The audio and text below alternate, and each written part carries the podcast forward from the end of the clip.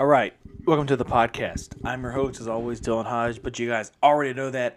I am on Instagram and I'm on Twitter at I am Mr. Dylan Hodge. You go follow the podcast on Instagram at the Hodgepodge Podcast. All those things may change here in the next few months. We're making some changes on social media and we're making some changes with the audio and with the video here on the podcast. So hope you guys will listen to that and and we'll just bear with us as we're trying to work through some stumps and we're trying to work through some forests here and we're trying to make our path way steady and straightforward.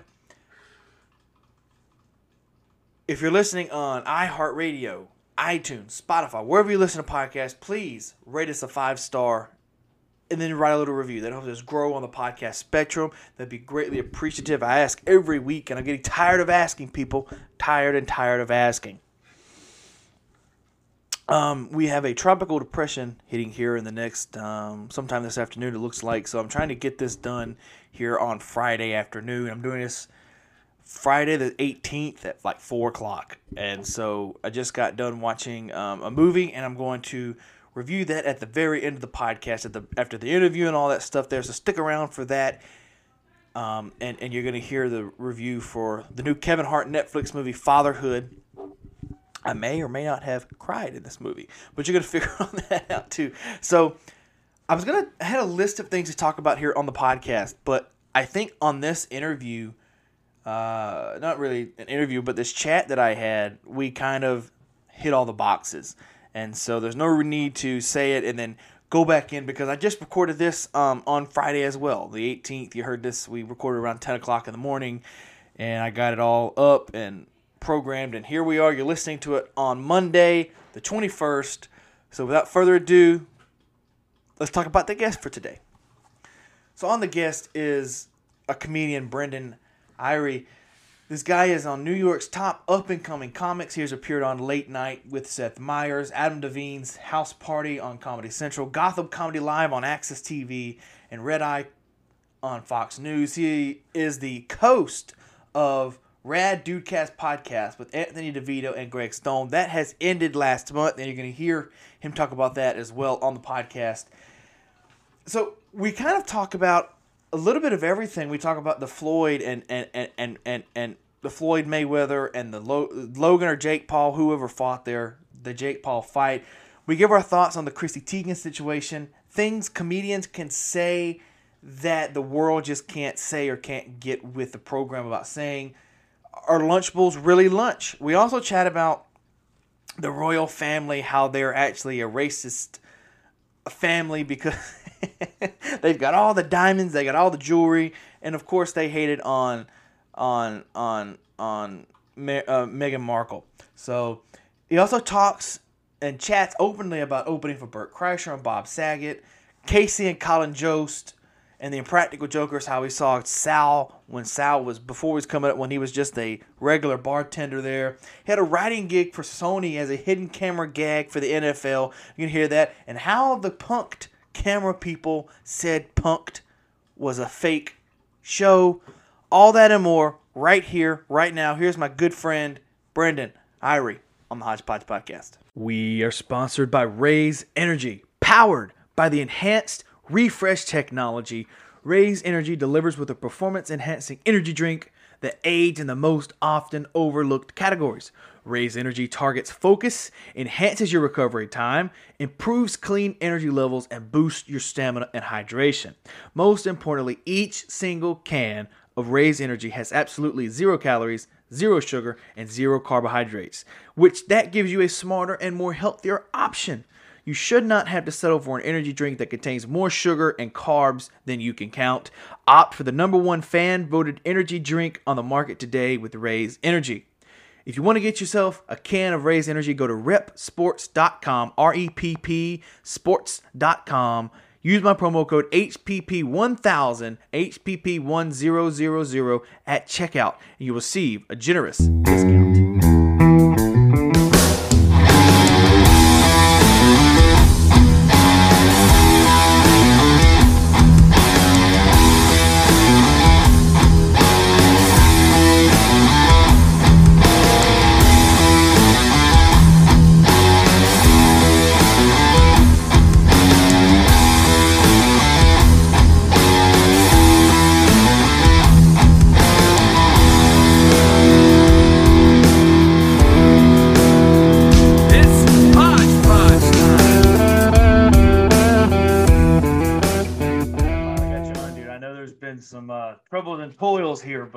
Glad we finally got you on.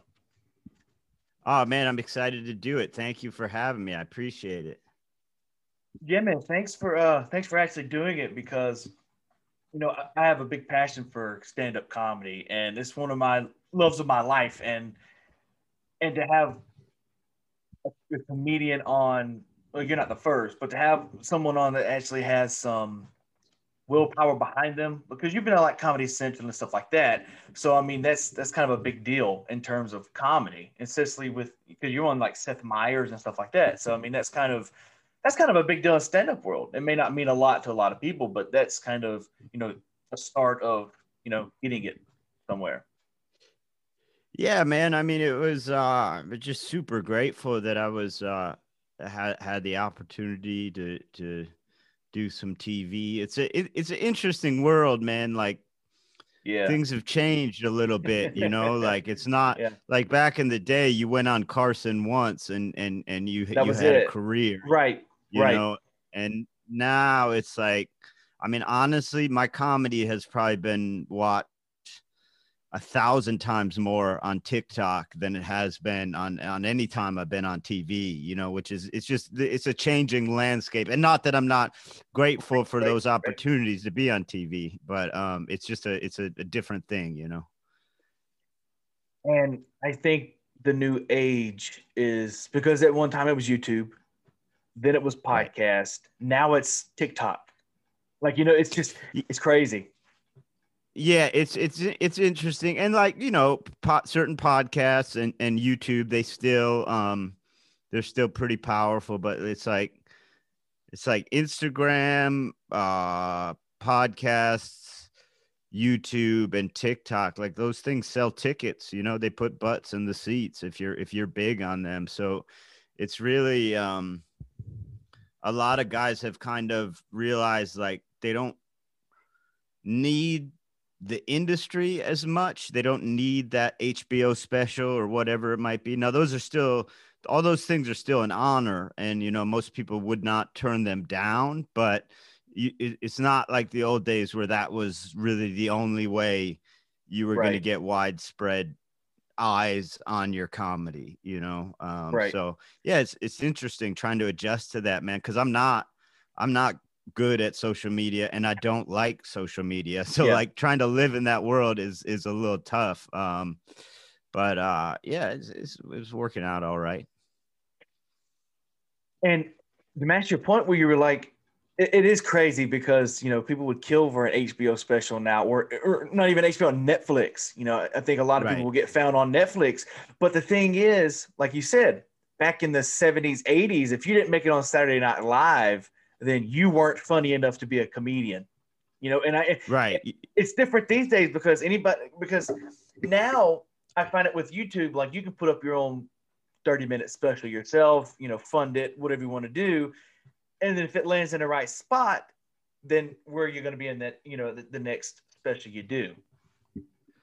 Yeah. And it's, I mean, it's, uh, there's like, there's pluses and minuses to it, right? There's yeah. pros and cons like everything else cuz you get some of these guys that are, you know, just uh YouTube stars, just behemoths with huge followings. They can't do an hour of stand up, but they can sell the tickets, so yeah. you know, basically you get a crowd that's a little disappointed because they go to see this person they love and it's like they haven't really put in the work to to learn how to you know they're great at the short form youtube whatever they do but they're not necessarily ready to to to to headline a comedy show you know which so so there's there's pros and cons to it but you know what's crazy sure. about that when you said that you couldn't even do like an hour stand-up show on netflix or, or, or wherever it's crazy because if I'm not an audience, I'll still be upset if like this stand up is not as great as the last one, or if it's not because like Kevin James and Rob Schneider, they did one probably two years apart, and they were like 30 minutes apiece, and the last 30 minutes was getting questions from the audience or singing a song with their daughter, and I was like, what are we doing? You don't even you had you you you you, you signed a contract for an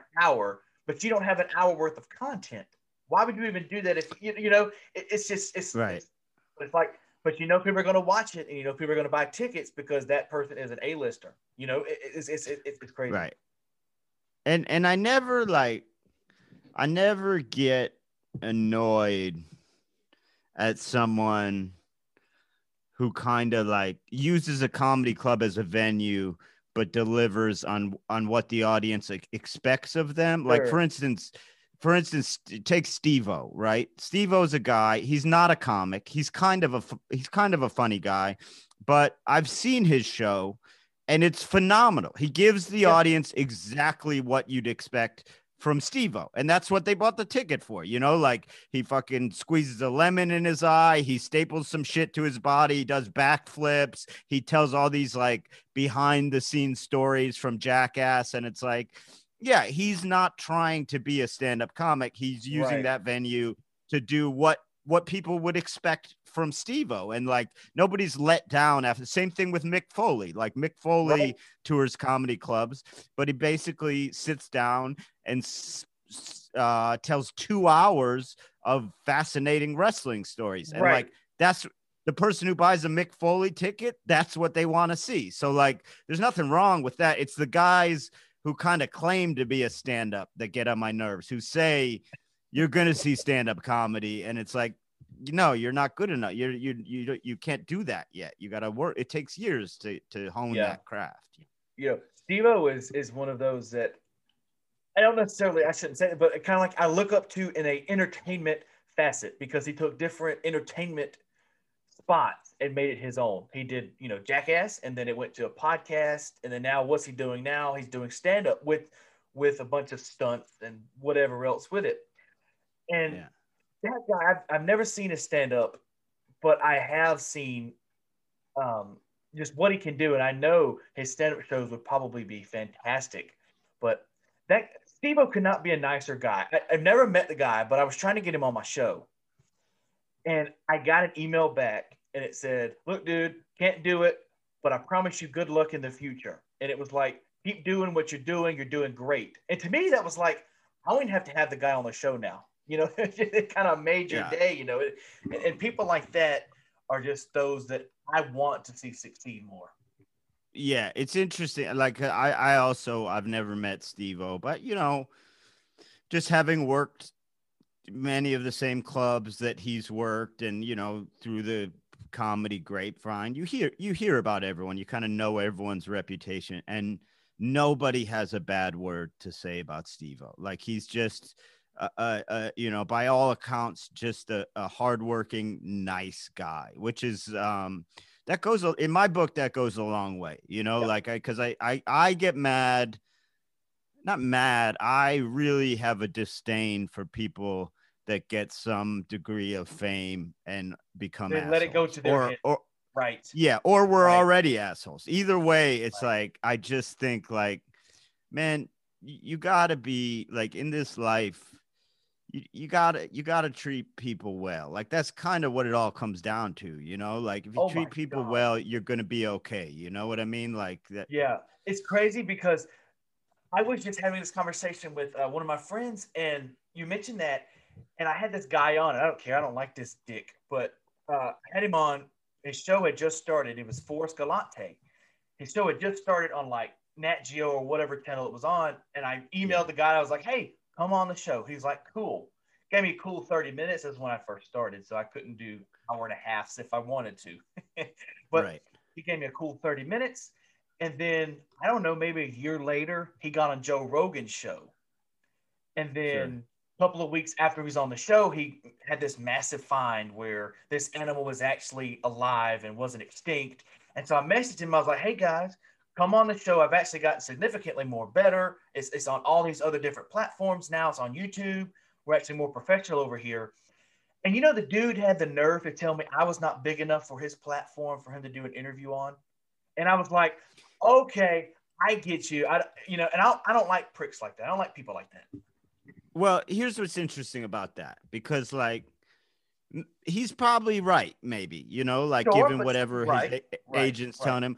But you know what? Steve-O basically told you the same thing, and he did it with class and he did yes. it without demeaning Exactly. you. I mean, because that's probably why Steve O didn't do your podcast. You know, honestly, is he's right. probably said that this is not big enough. Yep. But he felt no need to say this is not big enough. He wrote you an encouraging email or his people or whatever, you know, and was polite. And there's a way to do those things where it's like, look, I get it. I'm not gonna get, I'm not gonna get, you know, uh Rogan on my podcast. I'm Right. not gonna get uh I'm not gonna get uh Dave Chappelle on my podcast, but like there's a way to you don't have to demean people in saying Sure, no, sure. you know, like that, that's just a that's a rude that's an arrogant way to say no, especially to a show you've done in the past. You know, Yes, like that's yes. just that's a jerk move. Like, uh, yeah, I don't I don't care for that. No, I love getting these, and I'm pretty sure you do too when you ask people to do your podcast, which we'll talk about here in a few seconds. But I love getting rejected emails because that shows that at least they know your show exists. You know, at least Right. shows that they read the email and they're like, you know what, we're gonna pass, but maybe in the future. You know, I mean, I don't have the biggest following. You probably don't either. But once it, it takes that one person, and I think I've had several you know, I've had like a country music Hall of Famers on, and I've just had people that just taken chances on me because they were given a chance on them. You know, and I think Right, exactly. Exactly.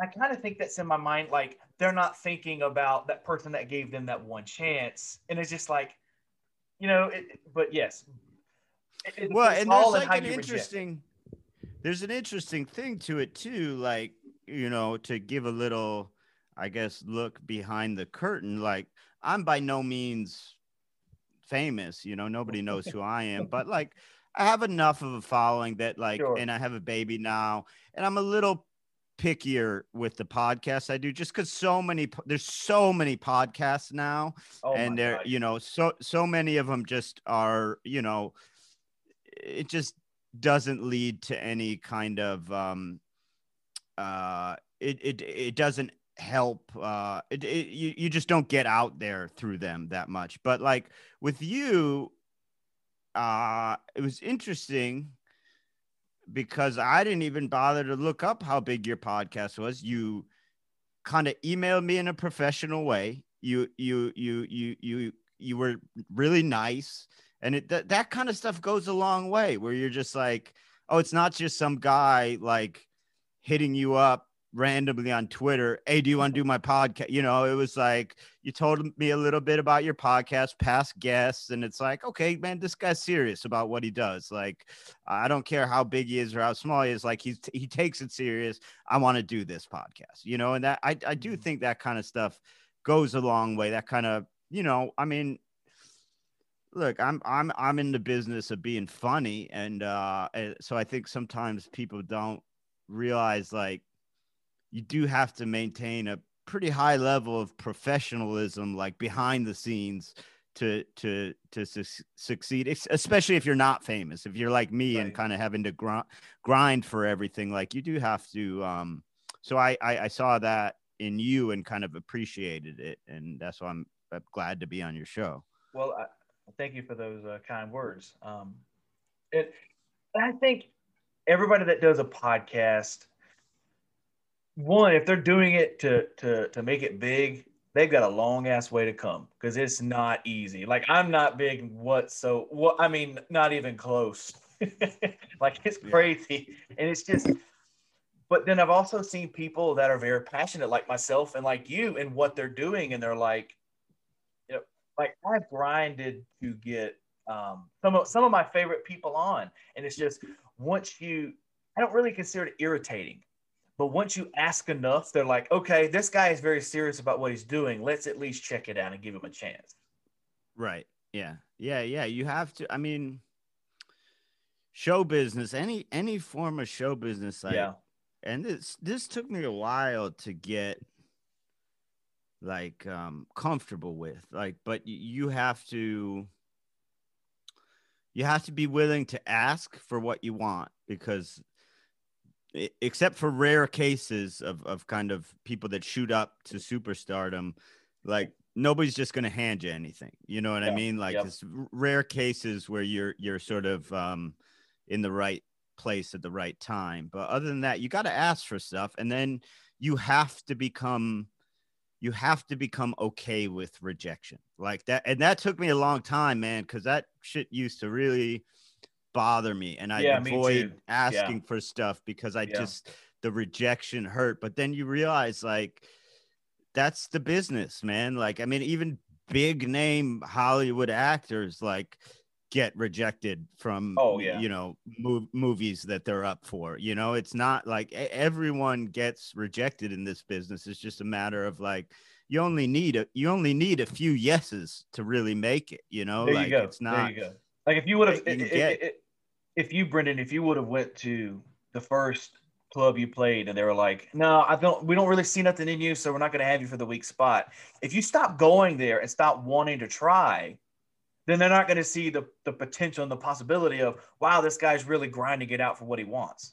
Right, right. Yeah, you have yeah, you just you got to be persistent. If if if I mean, I suppose like that sort of goes for any job, any profession, but I think really in show business it's it's it's it's especially important because there's such a such a the competition is so stiff, you know what I mean? There's so few spots for success that um yeah, I just feel lucky to to be at the place where I'm at, which is the place where I'm at is I'm by no means famous, but like I've had a couple of good TV spots and I I, I make a decent living and like But I you're more never known thought than I'd- you were before, which which is a great thing. You know, it's like at Yeah, least some yeah. people know me because that one person may know freaking uh, Jerry Seinfeld. You know, and you never Right. know. You know, it's one of those things. Right. It's just like if that one person knows, because word of mouth is the biggest selling platform anywhere.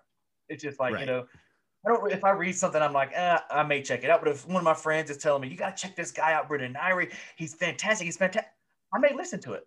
There's a good chance that I will. You, you know, and, and that's one thing that a lot of people don't understand is like, okay, we have to have these billboards, we have to have this, we have to have this, and I'm like, why? Because it makes you look professional. That's a good thing to look professional, but it's also a great thing to sound professional and make yourself worth something then they might not see. Right. Right. Yeah. Yeah, exactly. I mean that that's how I make my living because I'm Yeah. I'm not famous, so like the way I make my living is basically like for a headliner, I'm relatively low cost to the club, you know, compared to a big name, Yeah. you know, and there's weeks of the year they want a low cost guy and then I'm reliable as hell. I'm I'm not I'm not going to I'm not going to be a diva. I'm not going to show up late. I'm not going to fuck around. And then the audience, I give, I put on a good show, you know, and those three things, like they're vital for me because I don't have that name recognition. My putting my name on the on the marquee doesn't sell tickets, so I have to deliver on all those other aspects of the you know the professionalism the doing a good job that's i mean i make my living on that and so it's uh you know it's an interesting thing um but yeah hopefully hopefully i'll No, get to that point where I i, get- do sell tickets I get you because I, I'm mainly in the ba- behind the scenes of, of music. Yeah. Basically, that's what I do. And so I see a lot of people like you, like you've been on TV. Like if you would have some of these prick country stars or pop singers have one spot on TV, and there's let's just say there there is um, minor league as you are. Let's, let's call it a minor league of, of the position you're in right right they would be like, okay, I have to have this here, this here, this here, this here. And if I'm five minutes late, that's fine with me because I'm a bigger star than you'll be because you're actually paying me to do it and stuff like that. But then I've seen people that are very genuine and very humble, and they're like, "You need me here at seven o'clock. I'll be here at six fifteen. I don't need anything smaller. If you can't pay me, just pay me what you can. I'm not going to hurt. you." It- It's one. It's those people that are the most successful, and, and and do not forget where they come from. Besides, like you said earlier, the fame getting to their head. Well, and that I mean that first example you gave of those people who get like to whatever level say I'm at, you know, where you're Sure.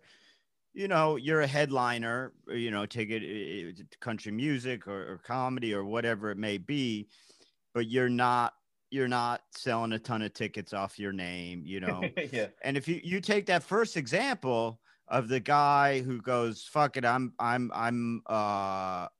I, I, I've been on TV. I show up whenever I want. Well, guess what? There's a hundred other dudes who have been on TV uh, who will show up on time. So you know they'll spit you out real quick. You know, like th- there's yeah. there's a lot of guys that are you know in any in any uh, uh, entertainment profession that that can do it. You know, like so they'll get rid of you in a heartbeat if you are uh you know it's like guess what? You're not coming back next year because because why would we get someone at, your level who who's acts like a diva when there's 50 other guys at your level who don't you know like for the same in the same price range same amount of tickets sold? We have no need for you then if you're going to be a jerk. And then it's like look man if you if you make it to that next level where you're selling out clubs you're selling out everything you do well i mean i would hope you still have the same professionalism but the truth is you do have more wiggle room because the right. clubs then they, they need you you know like they're you you are real they there aren't there aren't a million guys that can replace and it's like and i use that when you when you said there's wiggle room it's kind of like a child like because i have a two-year-old yeah. nephew and it's like yeah. They're gonna go and they're gonna test your patience. How far can they go? How far can they go before you say no stop it. Yeah. And I, I i have a good friend i won't say his name but i have a good friend who is uh, kind of recently become a really big name in stand up, and uh, he was uh, he was in Cleveland, and uh, he sold out all his shows. Mm-hmm. And the Sunday night show, he was like a little sick and just kind of worn down because he's been on the road for a while, and he just canceled the Sunday night show. And I think, I think like when you, it's good to take care of your body and take care of yourself, but like that's an example of like I couldn't do that. Like if I did that, I'd be screwing myself over with the club. A guy who sells out every show kind of has that privilege of being like, "Hey man, I'm sick. I'm not going to do this show." You know, like and not to say like, look, if I'm if I'm super sick in the hospital or some shit, the yeah. clubs will understand. But if I'm just kind of hoarse and have a mm. cold and feeling run down, I can't cancel that Sunday night show because I'm not at that level yet. And uh, but you know, you get to a certain level and you're kind of afforded those those luxuries where and I I don't blame I don't blame the guy. You got to take care of your voice, you got to take care of your health. Like I don't blame him, but it's just a difference in be- between as you put it the minor leagues and the major leagues, you know, like right. Uh because if I do that, they're going to find a guy who wouldn't cancel for next year, you know. Sure. So like it's just an interesting thing. You said you, you mentioned that you have a kid. Do you see because you I, watched the one video um, when you were on Adam Devine and you were doing the lunchable bit. Now yeah. you're, you're not are, are, you considered do you consider yourself a dirty comedian? Like are you if this, if that? Because if so, how do you do you, do you picture yourself continuing that trend with with the daughter that's always going to be like I want to go see what dad's doing. You know, I want to see what he does for a living, stuff like that. I, I kind of have it. I kind of have an interesting.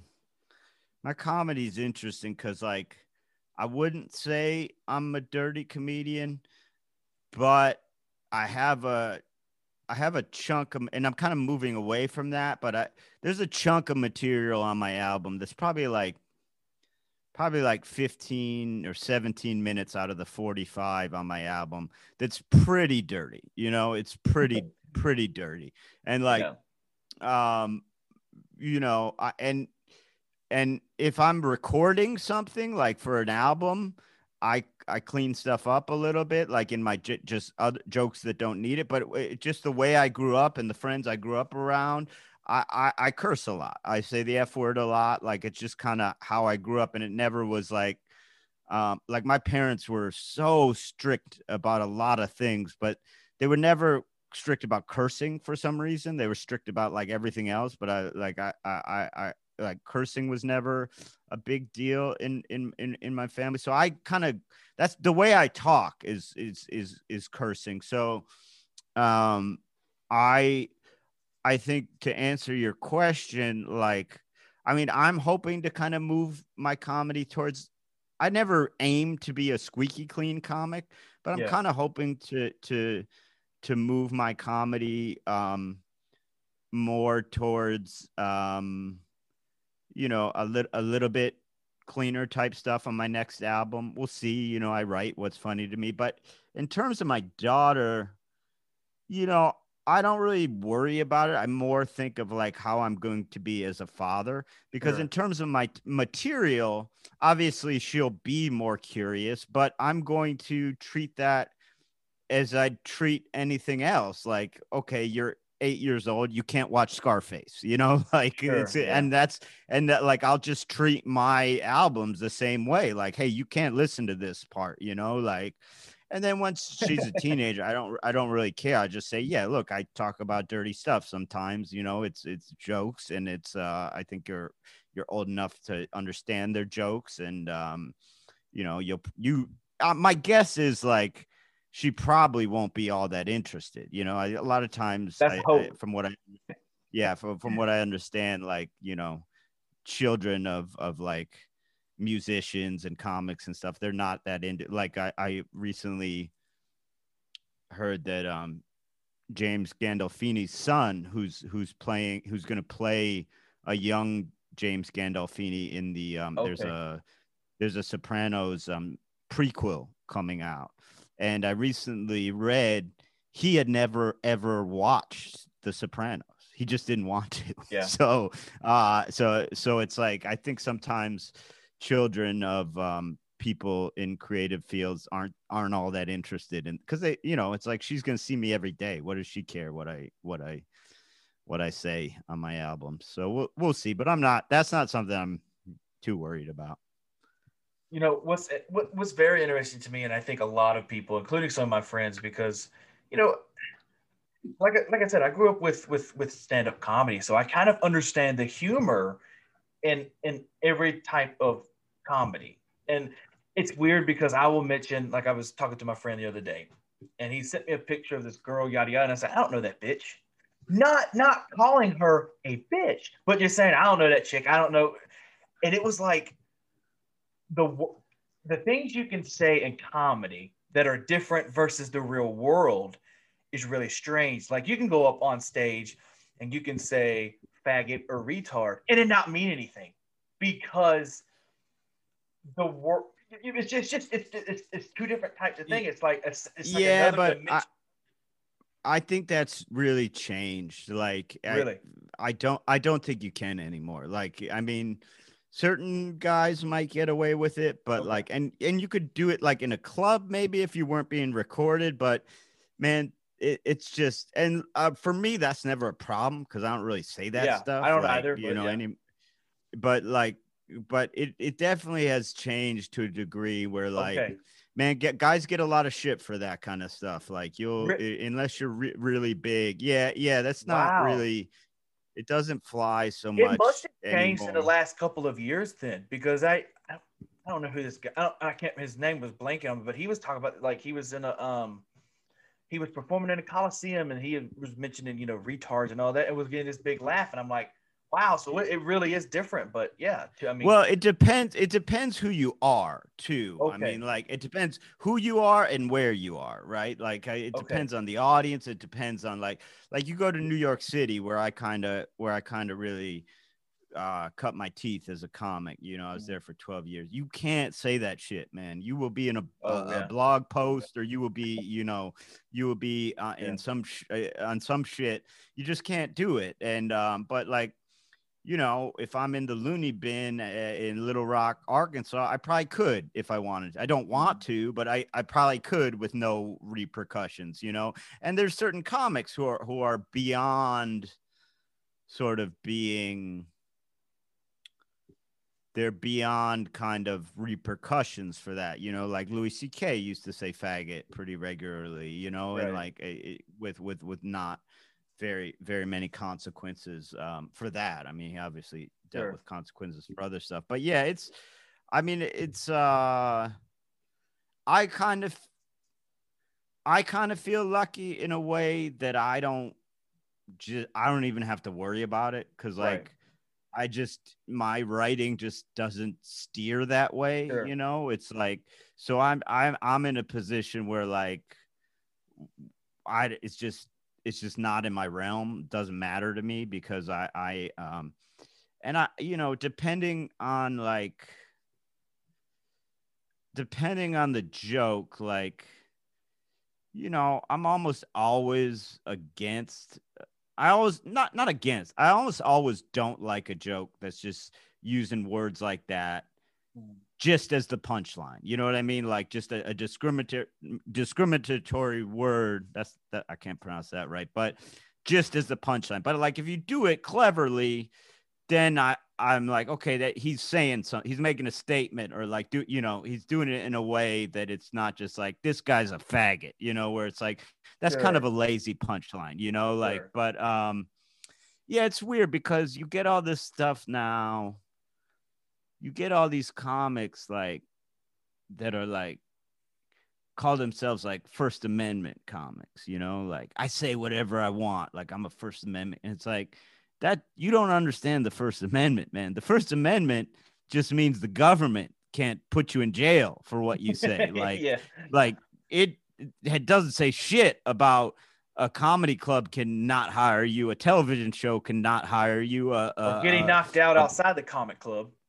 Yeah, yeah, exactly. like that. That's not what the First Amendment is about. So it's like, I mean, I'm all for guys pushing the boundaries, and sometimes I think we're in a time when things are a little too sensitive but at the same time you watch some sh- shit from the 80s and stuff and you're just like wow this was fucking brutally racist or brutally homophobic and like maybe we do yeah. need a readjustment. Maybe maybe we're over adjusting to make up for that and that's like that's fine by me but i yeah i i mostly i kind of stay out of all that all those comedy like are there's so many arguments among comics and shit about what's okay and what's not okay and i'm like uh, for me it's like man i'll let the fans decide that. I'll just do my own shit. Like i'll let the fans and the bookers and the television producers they can decide that for someone else. I'm just going to do my own shit. And when it comes to list i don't i don't i don't listen to a lot of comedy anymore but if i do i just listen to who i like. So it's like it's just kind of a non-issue in my life you know like um and the guys that do do that stuff it's like there's a you know there's there's an audience for them you know like so it's it's not like it's like yeah you're not going to get on SNL anymore like if you have yeah. stuff like that you know uh, but but like there's still going to be an audience you know for better or for worse so i just really I just don't give that much of a shit about it. You know, it's like kind of just stay in my own lane. Chrissy Teigen kind of effed up the other day, huh? You seen all that stuff with Chrissy Teigen? Yeah, what was crazy about that to me, I saw that stuff, and I normally don't see that much stuff, but I was kind of curious because like my, yeah. my lady said something about it. What was crazy about that to me is like it actually made me think it made me think something was wrong with her. Like it wasn't just like it was and she made this apology where she said I was just being a troll flat out like and it's like but it made me think she was like suffering from something because it wasn't just trolling it was like yeah. literally everyone she would say like you should be dead or like go kill yourself or like you should be in a dirt nap and it's like whoa dude what what's going on in your life that you're just like well she picking did random people she did lose that baby right but this Ma- happen, this all happened before that. This oh really? okay. like okay i didn't okay yeah. okay. Yeah and it's like it made me think like oh man like you must be going through some mental stuff because that's that's not like regular trolling where you're just like you suck or like you're fat. It's like you're wishing death upon people like I, am worried about your life, you know, like. Well, and um, then here's here's the thing that gets me about her is she made a stance against bullying, and it's like, well, how does that reflect her, her look now? You know, because it doesn't. Yeah. she was going through something or not, she was still in the eyes of media bullying, and you know, you know, it, right. it, it it's it's it's nuts. Well, I think that's it's an interesting thing that like and people, man, I think people like a lot of people don't understand this and like I I wasn't at all shocked or didn't much no. care one way or the other about Chrissy Teigen because what I think a lot of people don't understand about these people in the in in the public eye is like you don't fucking know them. All you know is what they choose to present. Like you, and so I think everyone has this idea that like they know celebrities because people are so open now and they have Instagrams and they, uh, you know, they have uh, reality shows. It's like, no, you don't know them. That's not real. They're just showing you what they want to show. You don't know them as a person. They might be a great person. They might be a terrible person. You just don't know because they're, they're, they're nobody is going to show you their true self via their celebrity life, you know, right. like, and so it's like, you can't, you can't really, you can't assume any of these people are good people until they've really shown that, you know? And it's like, I just don't care one way or another because I'm like, yeah, there's plenty of assholes in the world. A lot of them aren't famous. Like, I don't, you know, there's tons of trolls on the internet that are being shitty, that are telling people to go die, that aren't Chrissy Teigen, that are just some dude in his basement. Like I don't, I don't care either way. Like you know, it's just, it's all yeah. bullshit. It's all dumb bullshit to me. Like I'm, it's just, I it almost like makes me mad. It's this is an ongoing like media cycle of like Chrissy Teigen did this. Now Chrissy Teigen apologized. Now Chrissy Teigen's gonna get help. Now Chrissy Teigen's a hero, and it's like, who gives a shit, man? She's just a model. like fucking move on, you know? Like not a very who pretty model. cares? I think she's hot, but I'm I got weird taste. okay. But by the way, I should say this. I sure. should say this. This is interesting. John Legend. Um, so there used to be uh, when I first moved to New York, there was there were two open mics a night at this place called Eastville Comedy Club that uh, at the time was in the East Village and it was right near uh, where Chrissy Teigen and John Legend lived. And you'd have to get there really early to get on the sign up sheet. So there'd just be a bunch of, you know, dirty, scruffy open micers hanging out on this stoop waiting for the club to open. And John Legend would walk his dog by almost every time. And he would stop he knew we were performers waiting to mm-hmm. like he would stop and like chat and be so nice and like encouraging. So it's interesting because he is a guy who like oh i have real life experience of him being a good person.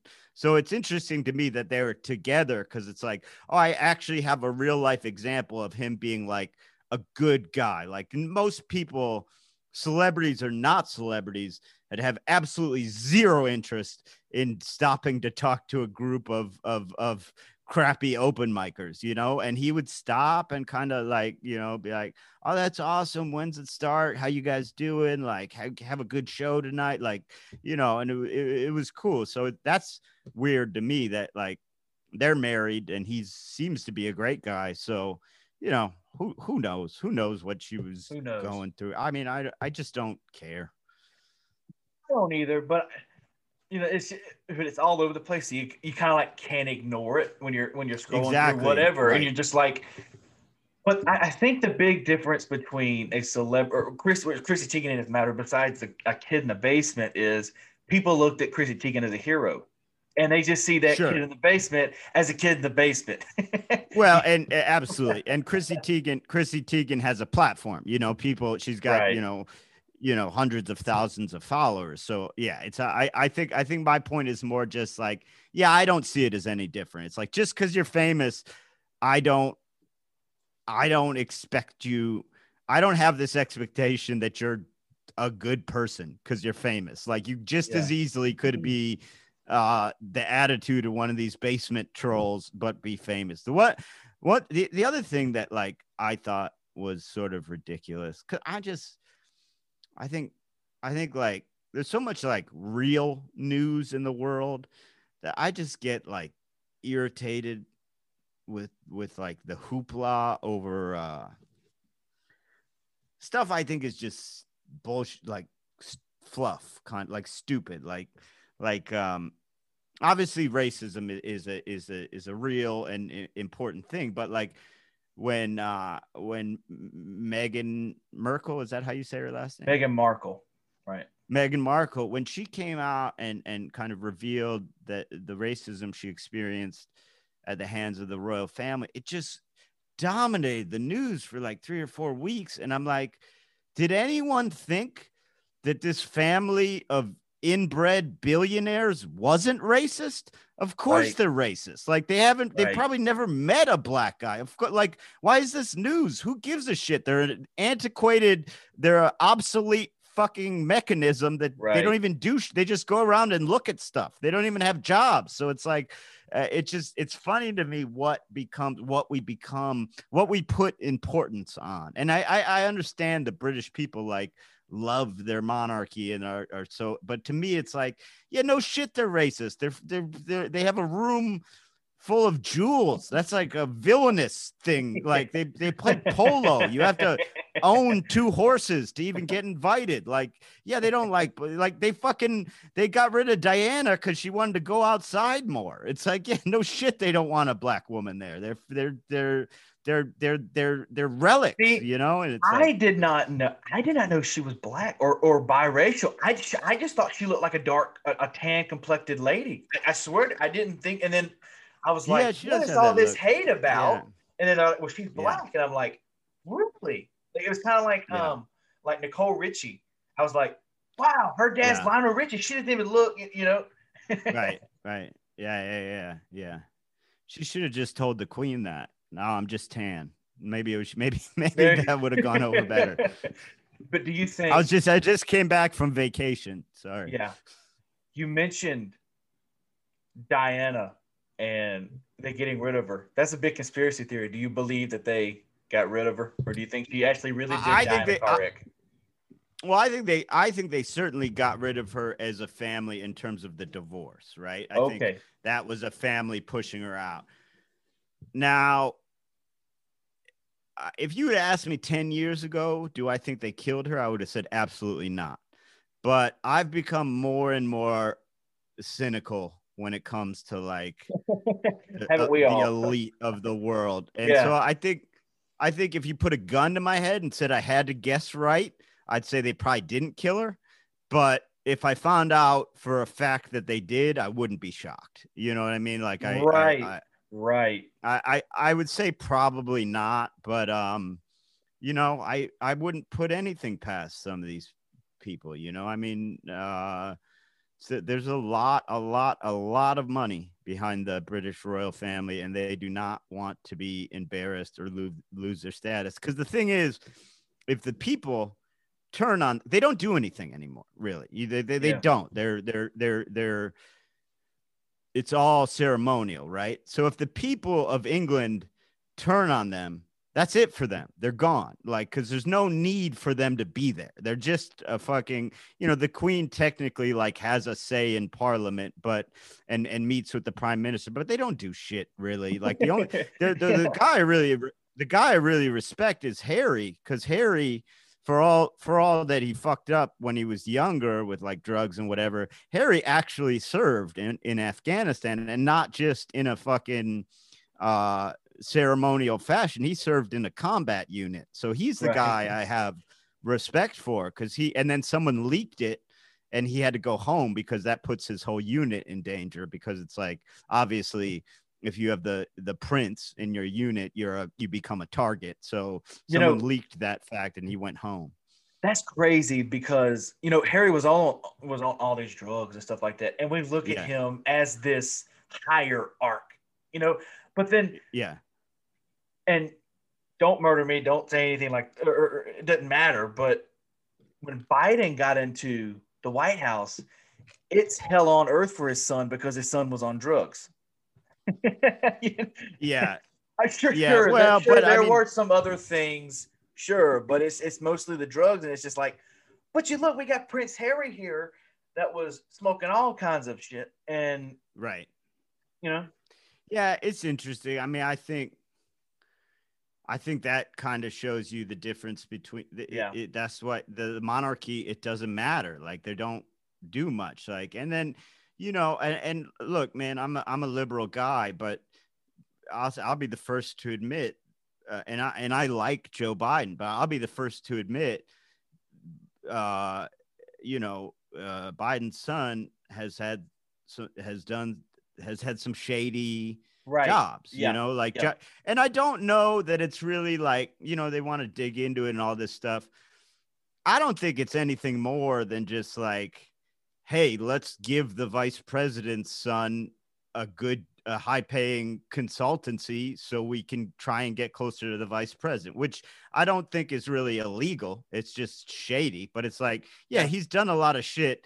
But I, I I'm kind of of the um opinion that you don't make it to the highest levels of American politics without being shady. I think I think 100%. pretty much I think pretty much uh, I, I think pretty much left or right, every president uh, in the in the past 50 years has probably committed some some form of crime or, or, or problem. So, you know, I, I I don't I don't really I don't really expect uh, that much from our Yeah. from our leaders Yeah. because Yeah. I think it's you know I think it's uh, kind of by nature uh, a, a, a, a job you gotta be a little shady to make it to the top of. You know, it's just um, the system is set up that way where you need you need money to get elected, and and you can't get enough money just from people donating. So you got to get money Yep. from these big, whatever you call them, these big donate super PACs or whatever they are, and then all of a sudden you owe them. You know, you owe them a favor, and it's Yep. like,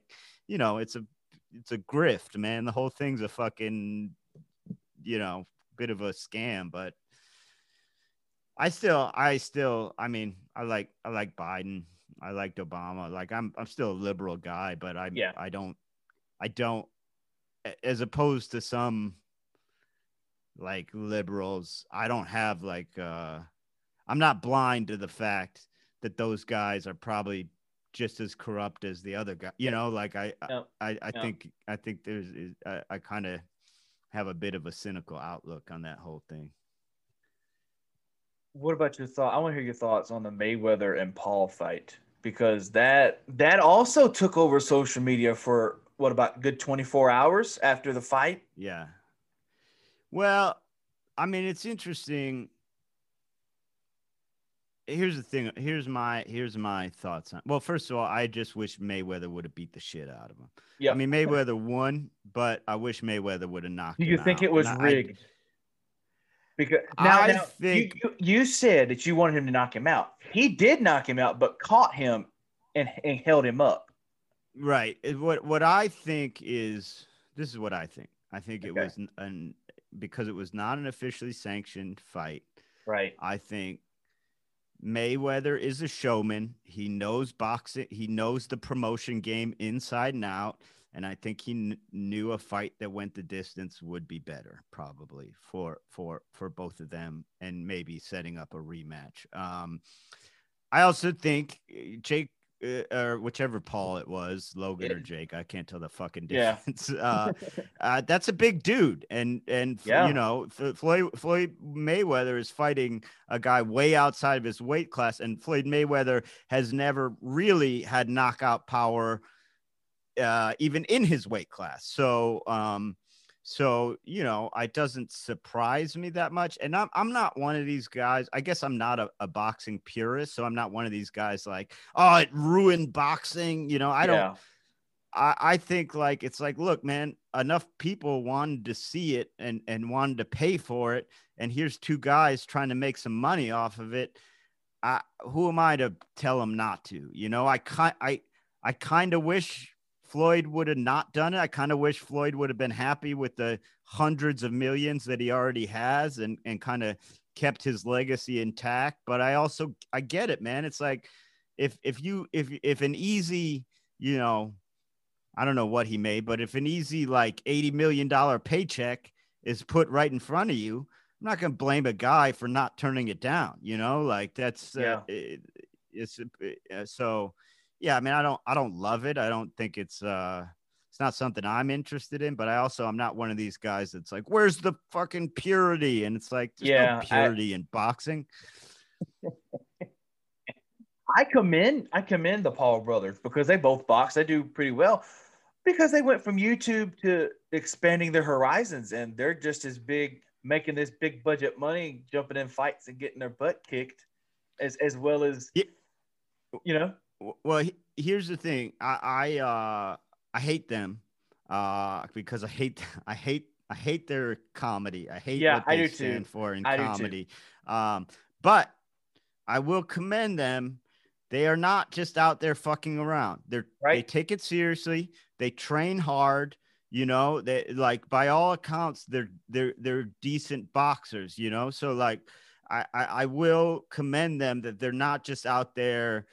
It, it, taking it as a uh, lark. You know, they they they do train hard. They have tried to make themselves into boxers. Now, I feel like if either of them goes up against a boxer in their own weight class in their prime, they're going to get eaten alive. You know, like that's I don't I don't think I don't think you can become uh, uh, an elite boxer in the level of time they've been training. So, but uh, you know, as much as I dislike their comedy, I don't know them personally. I uh, I do commend them for do they train their asses off. That that much is clear. And like I said, man, I don't just knowing show business and knowing how things are. I never I never will get mad at a guy unless they're doing something that hurts other people. I'm never going to get mad at someone for for for making a paycheck. You know, it's like that. That's just that's that would be uh, hypocritical and bullshit of me to judge them for for Yeah. trying to make some money. You know, that's what they're doing, and they're doing Here's- a good job. Here's what gets me about people that say that you know they ruined boxing. They have not seen David Arquette and WCW. Okay, so Yeah, when yeah. you see that, come back to me and tell me about a person that didn't even try and it ruined Right. A certain genre of business because at least they're actually they got the look. They, they know moves. David Arquette just went and pinned somebody and was the world champion, which a bunch of bullshit, if you ask me. I Yeah. hated that aspect, but you can't hate on the Paul brothers for that.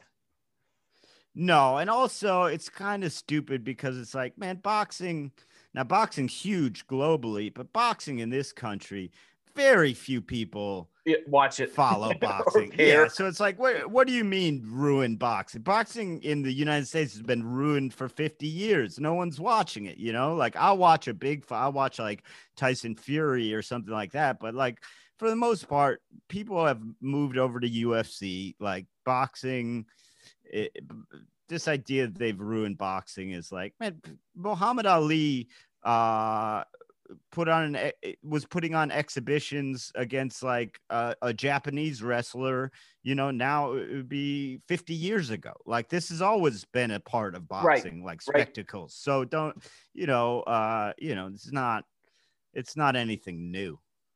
Yeah.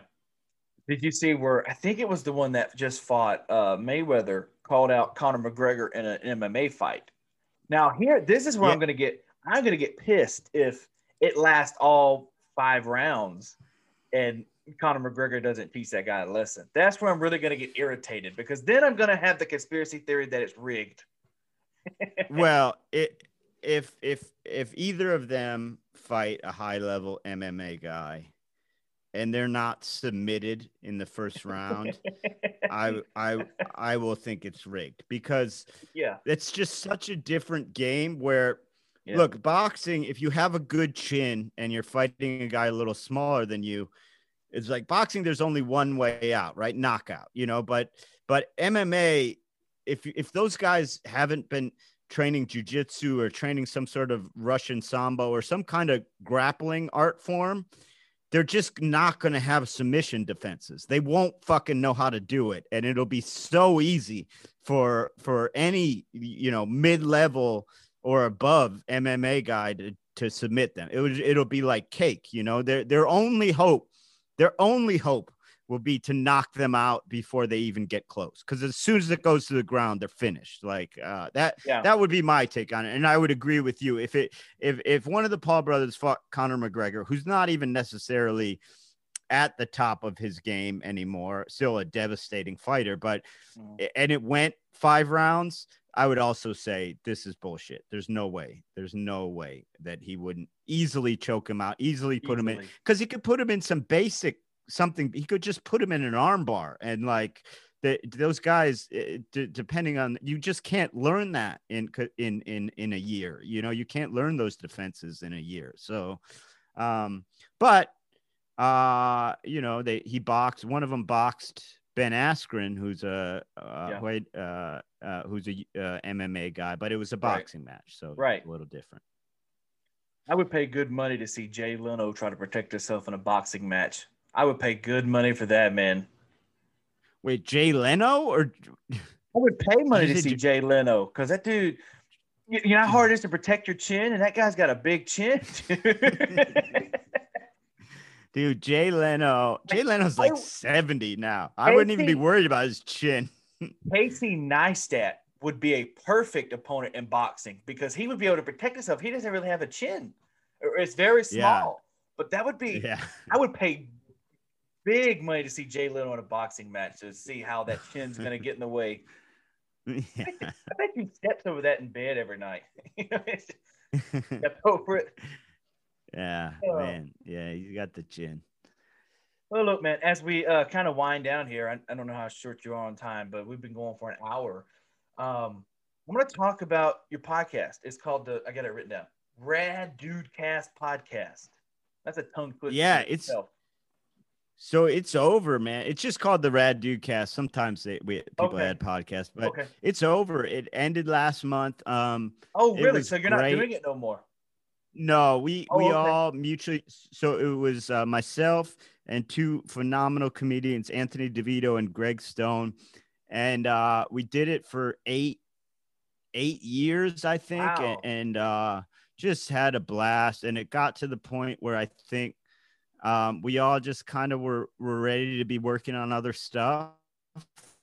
And um, so if you are interested in checking out the Rad Dudecast, um, what happened is Greg has a podcast called Friday Night Greg. He took over our RSS feed. So if you subscribe to Friday Night Greg, you can listen to all the old Rad dude casts. But um, I mean, there's so many because we've done so many Patreon episodes and we're doing it for guys eight years. I mean, How, how, how was that? Was that a big success podcast? Because again, I'm, I, I didn't Uh, know it was alive for eight years.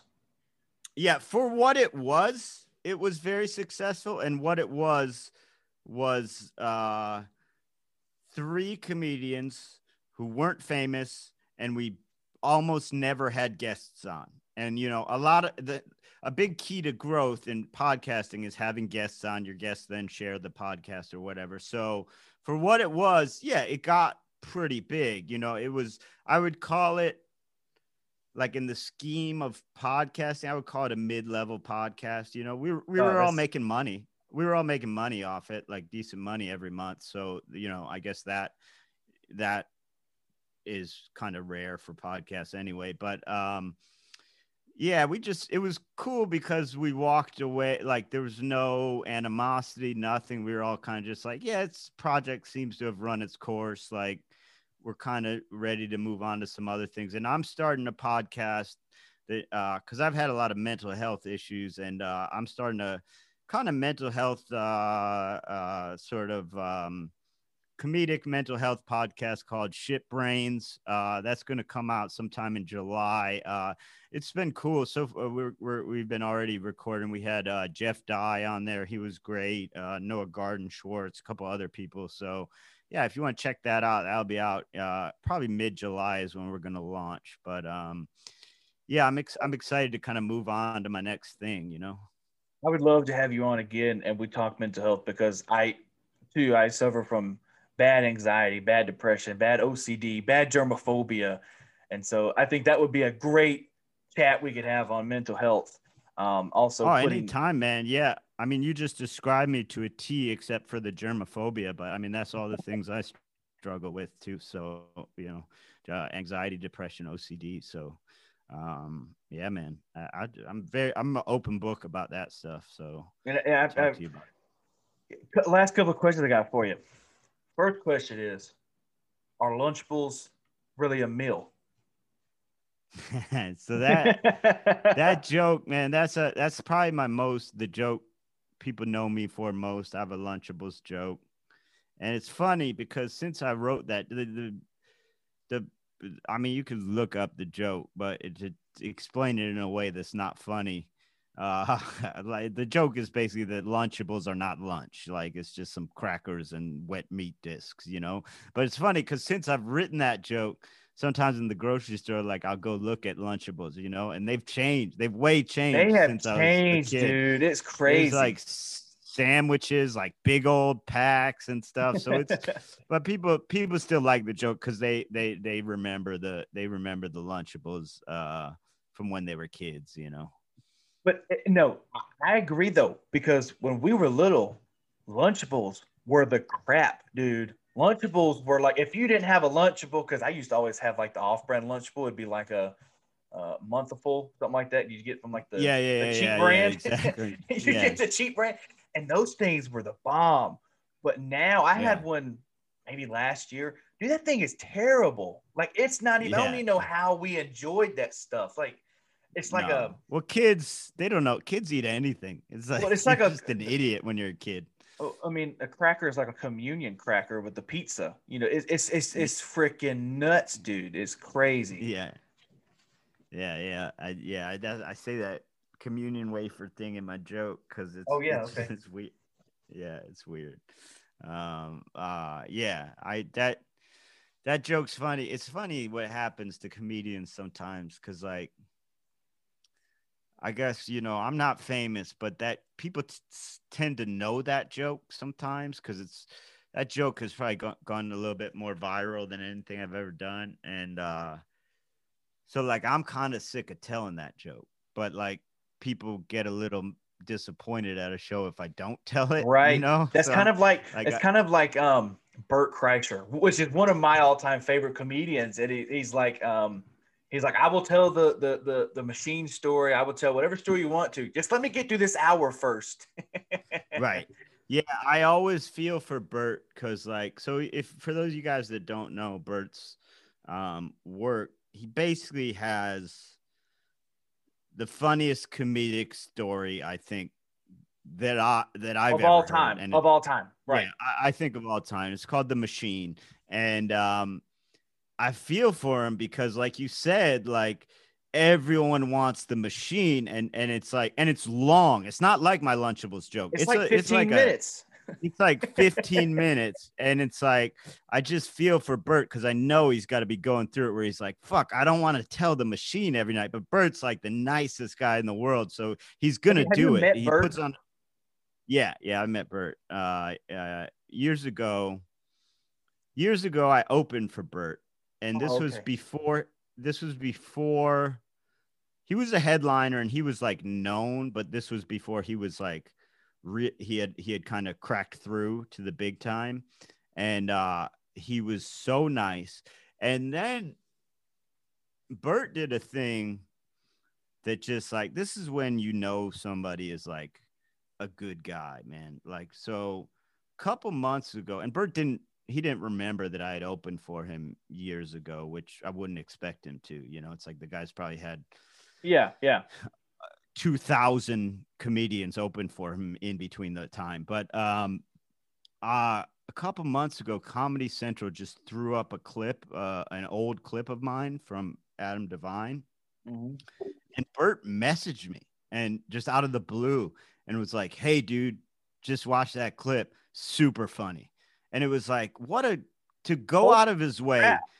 to, to go out of his way to message that to a comedian he doesn't know. Because i think he realizes like that's gonna make my fucking that's gonna mean so much to me you know? Like and he knows that. And it's just like what he knows you're gonna dude. screenshot it. You're gonna post it and be like, "Look at this shit that just happened." well no i mean i didn't even do that because i was like Oh, okay. okay. if he's messaging me i'm not gonna i don't want Right. to like you don't want to I don't want to put his shit out there Right, publicly, you know. yeah. But I was just like, I was just, I just wrote him back, and I was like, dude, this me, this means so much. Thank you, I really appreciate it. And uh, yeah, it's just like when somebody does something like that, it's like, oh man, you're you're a good dude, because like a lot of people might even see your shit, but be like, ah, I'm not gonna take the time and like it, Mhm. and be like, I'm not gonna take the time to message. And for a guy like that. To actually watch my joke and send me a message, it's like, dude, you're what a solid, nice person. I just think he likes comedy in general. It doesn't matter who it is or how big they are. You know, it- because Yeah, I just yeah. find that in his personality. Tom Yeah. Segura as Oh, yeah. well. Yeah, Tom too, man. Uh, both both just great, great, great comedians. I don't know Tom, so I. Who are some- like who are- nice guy. Who are some others that you've opened up for along that Bert Kreischer line? Um, let's see. The the the biggest crowds I've ever played were opening for uh, I, I opening for Bob Saget Oh my Um, god. And uh and he was awesome because he um he's not he kind of is very like um he knows what he's doing like his comedy is not exactly great you know but like he basically is pretty upfront with being like hey these people they just want to come see danny tanner be filthy like that is he- a hundred like he- percent. That's hundred percent right because I was trying to watch uh Zero to Sixty or whatever whatever his new special is, and I was like, yeah this is kind of not funny, but you kind of have Yeah. to laugh because of who it is. Right. Right, and he and uh, the fact that he was a he's aware of that and not under some delusion, and And it's like I care. think at one time I think I think before Full House, from what I've heard, he was an amazing comic, and I think he just doesn't have the time anymore to Mm. really put you know effort into developing his act. And dude, he could not have been nicer to me. He was just such a great guy, and uh, I opened uh I opened for for a time I opened for uh Colin Jost from SNL, Wow. uh, the okay. weekend update guy. I do not he like Colin amazing. Jost. Let me tell you why. Let me tell you why. He Okay. took my woman away from me. He took You- you were in the running? Oh, you were in the running on that one? I was one. top tier, man. She was like, "It's between Ah. you and Colin Jost. Who's it gonna be?" uh yeah, and dude, he was just Yep. so I've heard nice. great Like, he stories would- about him. dude so i would open for him and i would get paid by the club you know i wouldn't get Yeah. paid by him because he was doing clubs at the Right, time right, right. and then uh and then the monday after we worked together every time he would just venmo me a lot of money. Like and it was like i think you know he knew okay they don't pay the middle act that much um and he's rich he doesn't care. And so like the amount of money he was giving me extra as a bonus probably didn't matter much to him but he knew it would change my next five months in new york you know What do you mean- so what you- like t- When you say he's rich, he's made that much money from Saturday Night Live. well you have to remember that guy's been at snl since he was 22 so he's only been on air for the last Right. like, he's he's been um, behind the scenes, right? but but he's been writing there since he was 22 and Okay, I- I writers make a know lot of money I and then that. he's been a, he was the head writer for like Oh, i think a bunch of years before he got on weekend update so and writers make a lot of money you know Right, so right. you know it, and it what a lot of people don't know about colin jost is there's very few uh, we were talking about this there's very few if anyone that has ever been at snl longer than him because the show's only been on for what they just had their 40th anniversary uh, a few years back. And he's been there from the time he was 22 and he's now I, I i think he's probably like 38 39 so he's been there for for 17 years out of uh 17 years out of 45 years or however long they've been on. There's really no one that's been at the show that long. Like maybe um what's his name? Maybe uh well, kenan Yeah, that's what, that was that was my, that was what I was I was googling right now how long Kenan Thompson had been there because I was like, Yeah. I think he's the longest running show member. he he's by far the longest running cast member by far but in terms of people that have actually worked Right. for the show whether it be writer or cast member i think jost might be longer than anyone which is which is pretty incredible um but yeah he he was i mean it was just to do that to be like because you know you don't expect you know, it, is kind of a thing that happens sometimes where you open for a big guy and they give you a bonus, but like you don't expect it, you know, Yeah. and like I didn't expect it at all from him because he was just doing clubs at the time, not theaters. And so when he did that, it was just like, fuck, man, thank you. Like the, you're, I really appreciate uh, your your generosity. He's just a, a, a good man. His brother So- Casey does Impractical Jokers. I think he's like a big producer Mhm. over there for those guys. Yeah, he he uh he writes for them too, and he um he I've seen he does he'll he used to do a little stand up in New York. He did Right, improv. he did. Um, the Impractical Jokers came to New Orleans. They were doing their stand up as the Tenderloins, and I went, Yeah. and he was the opening act for them. right, right. What was interesting about the Impractical Jokers, so when I first moved to New York, there was this uh Staten I- there was this bar show on Staten Island, and uh, you would take the ferry over. You take the ferry over to Staten Island, and then the bartender from the bar would pick you up and take you to the show, right? And Okay. uh, and the bartender was Sal.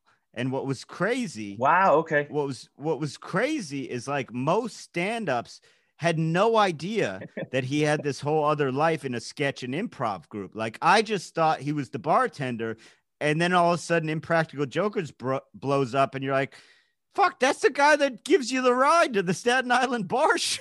and it was like because he would never really he didn't talk about it a lot, and so his friends knew, and the comics that knew him well knew, but I had no idea. Like I just thought he was a bartender, you know, like it was it was kind of wild when they blew up and uh he was a he's a super sweet guy too. Those people. Those people are giant now. Like it was. Oh, huge. I mean, they're everywhere. Like you just like, have you ever seen show Practical Jokers? And you're just like, are you kidding me? And then it's, you know, we got this ongoing joke. Me and my brother, we're big fans, and the joke is, there is no way the- these people are paid actors because there's there's no way these people do not know who these guys are. If they have social Well- media, YouTube, anything like that, there's there's no way they know who they are. Yeah, I bet it gets harder and harder to find things that work. I right. would tell you I would tell you a thing.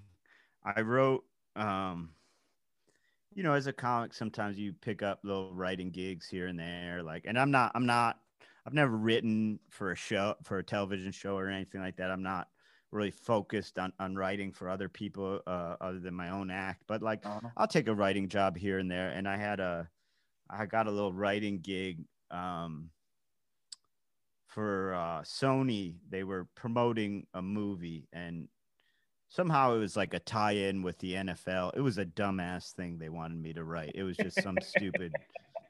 It was just some stupid prank, like um, this hidden camera prank, and basically it started to go wrong. Like the the the the NFL player that was in on it who said he could get all his buddies to come to his hotel room for the prank to go down basically his buddies were just like dude what are you talking about? Come down you come down to the lobby. Why would we come to your room? Like it the whole thing started to fall apart. And so i'm freaking out a little bit. Now the hidden camera crew we had um because they were like top it was a sony thing so they were like top hidden camera guys so they had all worked on Punk'd they were all um like Wow. veterans of uh, uh, camera crew from Punk'd and they go they were just cool as a cucumber and they see me freaking out and one of the camera guy goes dude don't worry about it. He goes every single prank on Punk'd we had to fake.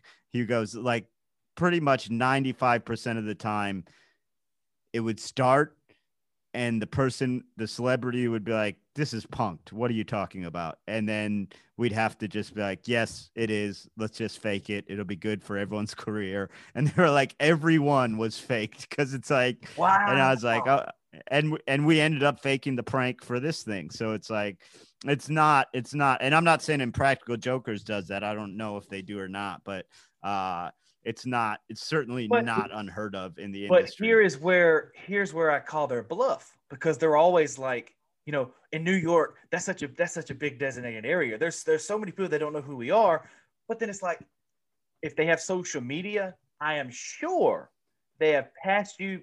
Sure, you may not know who they are if you don't watch the show, but you kind of have an idea. So it's not fake. It's fake well, to a certain but, extent. But you have to, you have to like you. I mean, and I again, I don't know what they do, and I don't know how much they either. fake or it's don't just fake. Me, it's just me but saying. uh, but like keep in mind, like you're thinking of guys like me and you. Like my mom wouldn't have any fucking clue who any of those guys are. Probably. She wouldn't she wouldn't recognize their face. She wouldn't know them, you know? So it's like there's a lot of people out there who aren't as like connected to that world as you might think, who aren't really on social media, who aren't really, you know, and it's like, you know, finding those people might be becoming harder and harder for them, I'm sure, but uh but yeah, I mean there there's definitely people that aren't like yeah, I know for a fact neither of my parents would have a clue who who they are, you know? So like um there's people out there that aren't really tuned into that world, you know? Like mm.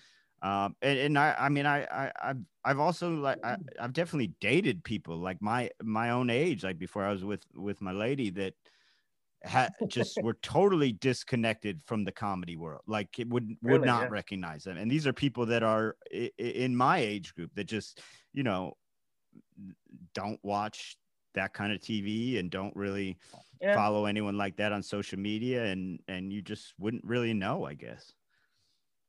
Last question. Because it does seem crazy. It does seem crazy it to does. guys like me and you. Yeah. Um, but, but but there's there's people out there that are, that are not as they just don't know. Last question. I'll let you go, Brendan. Favorite comedian of all time? You have to pick one. You can't just say, "Ah, oh, man, one." Mitch Hedberg, easy. Mitch Hedberg. Okay, good pick.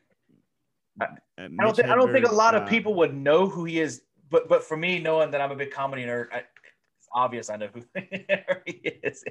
Yeah, yeah. I mean, so if you haven't watched, Mitch Hedberg passed away. He was a one-liner guy, um, and I don't do one-liners, but uh, his um, I just uh, man, I grew up watching him, and uh, I I had I I have stage fright. He had stage fright. Um, that really kind of um, kind of uh, um, inspired me. But like he just had these genius, absurd one-liners, which it, it's really not very close to the type of comedy I do. But I just no one really, no one ever to me no one was ever no one made me laugh like that and so if you're if you're a younger person listening to this show or someone who's not a big comedy person listening to this show and don't know mitch hedberg you're in for a treat he's got you know uh, a, a, ton of work out there even though he passed away and i would listen to all of it if you if you like it he's a very much he's very much either you like him or you hate him because some people will listen and immediately turn it off because they don't like sort of absurdist one liners. But right. man, I just to me he was the best. So that's that's my that's my easy answer on that one. Cool, man. Look, I appreciate you coming on my stupid show here. I know I know I'm not professional, but hey, at least I try. Um, I enjoyed the conversation. I think you're very professional. I think I did too, man. I had a great time. I, I I would come back anytime, man. Anytime. Yeah, we need to set really, up. I really appreciate you having me. Once this podcast, once your podcast comes out, and it's actually a few months down the line, we'll uh get you back on and we'll do a mental health episode because I'm very, a lot of it because I'm not very open about my depression a lot. I kind of deny it. Yeah. But I, I, actually really do have it really bad, and it's like, yeah. Don't really talk about that much, but it's having not an expert, but someone that has experienced the same things that I've experienced. I think that's going to be a great uh, a great chat.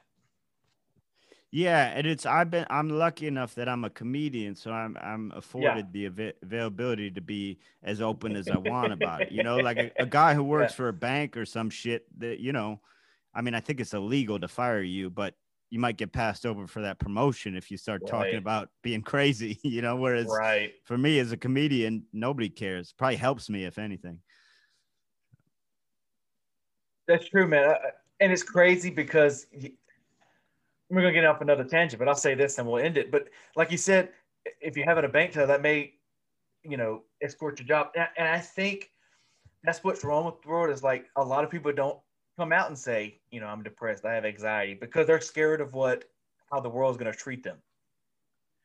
Right, exactly. That's why I feel like um because I didn't talk about it for a while, and then I realized like, no, man, I'm lucky enough to have a job where it doesn't matter if I talk about it, so I should take that opportunity to talk about it so that maybe the people who who don't have a job where they can be open about it can at least Right. relate or be like ah here's a guy who's going through some of the similar stuff you know and uh I, yeah i think it's important i always i always respect like when an athlete or a celebrity is kind of open about about what they're going through and and showing average people that it's like yeah man if, if everyone everyone deals with mental illness, eh, whether it's through a family member or a friend or themselves. Like it's not, it's, it's, it's very common, you know, it's not a, something to be embarrassed about or to hide from or talking about.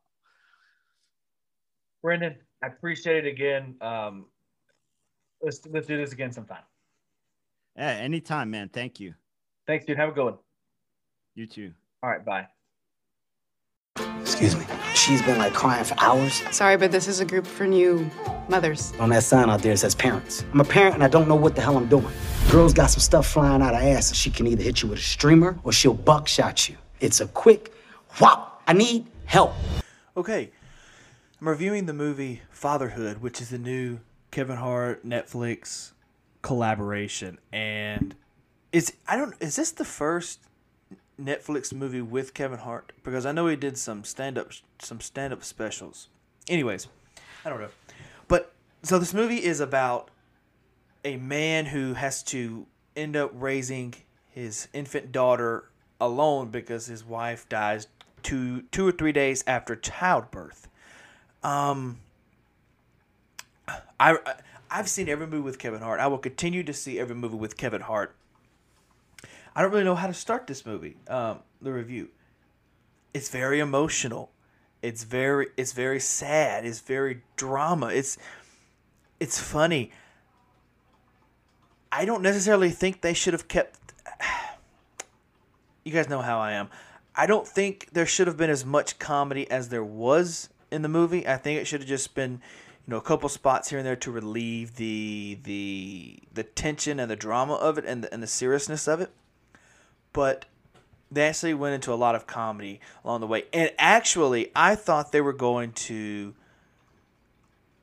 I thought they were going to to take the, the, the girl and you know age her every every you know every 20 minutes is a different age but i was i was wrong with that and I'm not spoiling anything by saying that it's just it's she's strictly a, a little girl the whole time instead of like i thought fatherhood see they tricked us with it because but you know what even if they didn't do the movie how i thought it not how i thought it should be done but how i thought it was going to happen the movie was really, really, really good overall.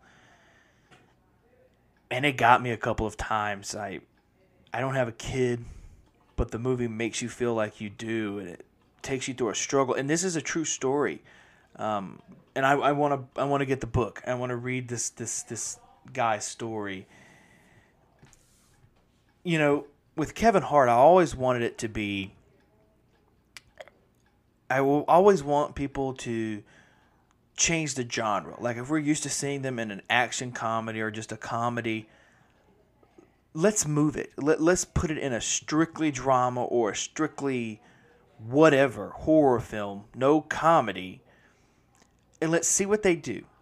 He already showed us with the upside that he can do a drama, but I think this movie is slightly better than the upside. As well as Dwayne Johnson. I want this to happen to Dwayne Johnson. I'm tired of seeing the Dwayne Johnson superhero big muscular action movies. I'm tired of seeing that, honestly. Uh, I want to see Dwayne Johnson in a just a strong, edgy drama. Sure, you can say Gridiron Gang, but not like that. I don't want football. I, I want something like this fatherhood movie, where it's a guy struggling. He can't seem to get it right. He's depressed. He needs therapy and this movie was great. It had Lil Rel Howery in it, and it Kevin Hart. It was just, it was a great movie. Um, easily a four, four and a half out of five. That's probably rating a little bit high, but four and a half out of five is a really good start for the fatherhood movie. Um, I could see a second one possibility happening there just because not how they ended it. They didn't no spoiler, but they didn't end it any way that's you know leading up to a second one. But how the timestamps are, I could see it moving to a second one, kind of like Father of the Bride, you know, type of situation. So that's my review on Fatherhood from Kevin Hart.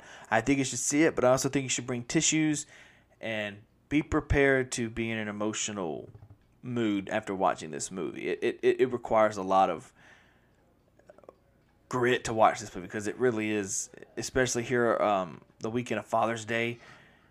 That they, they, they picked the perfect time to release this movie.